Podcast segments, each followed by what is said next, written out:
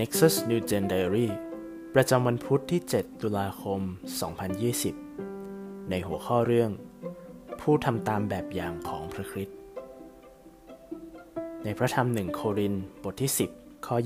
23 ถึงบทที่ 11 ข้อ 1 เราทำทุกสิ่งได้ แต่ไม่ใช่ทุกสิ่งนั้นจะเป็นประโยชน์ เราทำทุกสิ่งได้ แต่ไม่ใช่ทุกสิ่งนั้นทำให้เจริญขึ้น อย่าให้ใครเห็นแก่ประโยชน์ส่วนตัว แต่จงเห็นแก่ประโยชน์ของคนอื่นๆ ทุกสิ่งที่ขายตามตลาดเนื้อนั้นรับประทานได้ ไม่ต้องถามอะไรเนื่องจากมโนธรรม เพราะแผ่นดินโลกกับสรรพสิ่งในโลกนั้นเป็นขององค์พระผู้เป็นเจ้า แต่คนที่ไม่เชื่อเชิญพวกเขาไปในงานเลี้ยง และท่านต้องการจะไป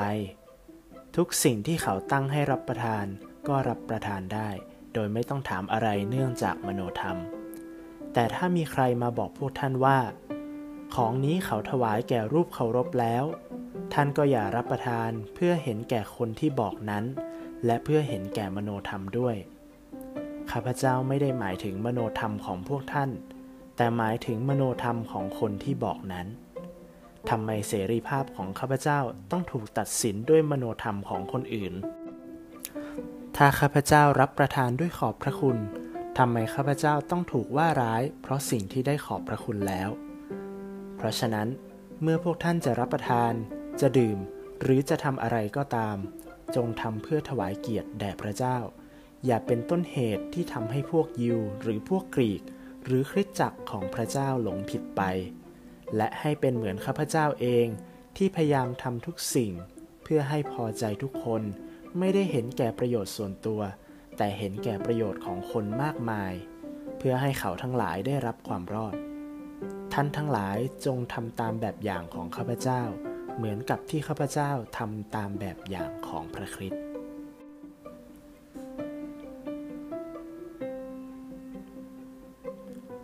ข้อสังเกต ท่าทีใดที่เปาโลกล่าวว่า สมาชิกคริสตจักรเมืองโคริน จำเป็นต้องเสริมสร้างให้แก่บรรดาธรรมิกชน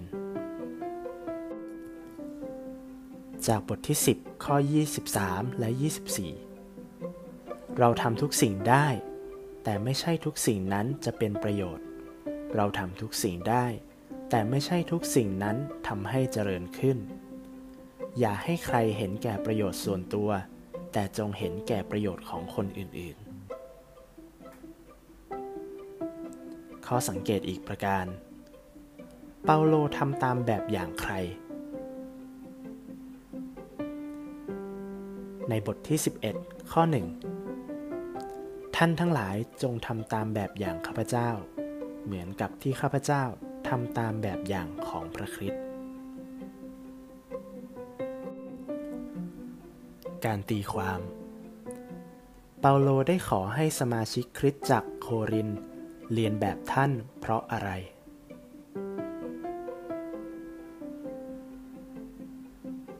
การไตร่ตรอง คุณตระหนักในเรื่องใดจากการที่เปาโลสอนให้ธรรมิกชนเรียนแบบท่าน ที่ทำตามแบบอย่างพระคริสต์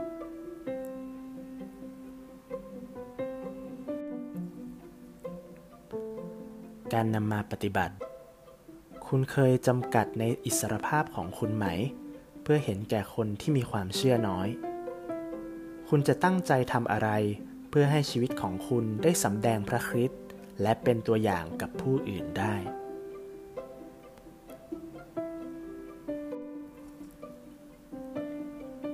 บทขยายความคำว่า ถ้าข้าพเจ้ารับประทานด้วยขอบพระคุณทำไมข้าพเจ้าต้องถูกว่าร้าย ในบทที่ 10 ข้อ 30 หมายถึง ไม่มีใครจะหาเหตุมาตำหนิเปาโลในเรื่องเสรีภาพการกินและการไม่กินด้วยใจขอบพระคุณของท่านได้ และในบทที่ 11 ข้อ 1คำว่า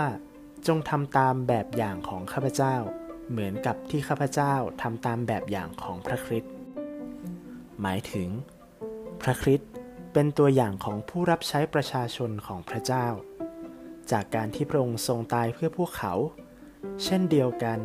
อัครทูตก็ได้รับมอบหมายให้เป็นผู้รับใช้เช่นเดียวกันกับพระเยซู และสอนความจริงของข่าวประเสริฐ เช่นเดียวกันด้วย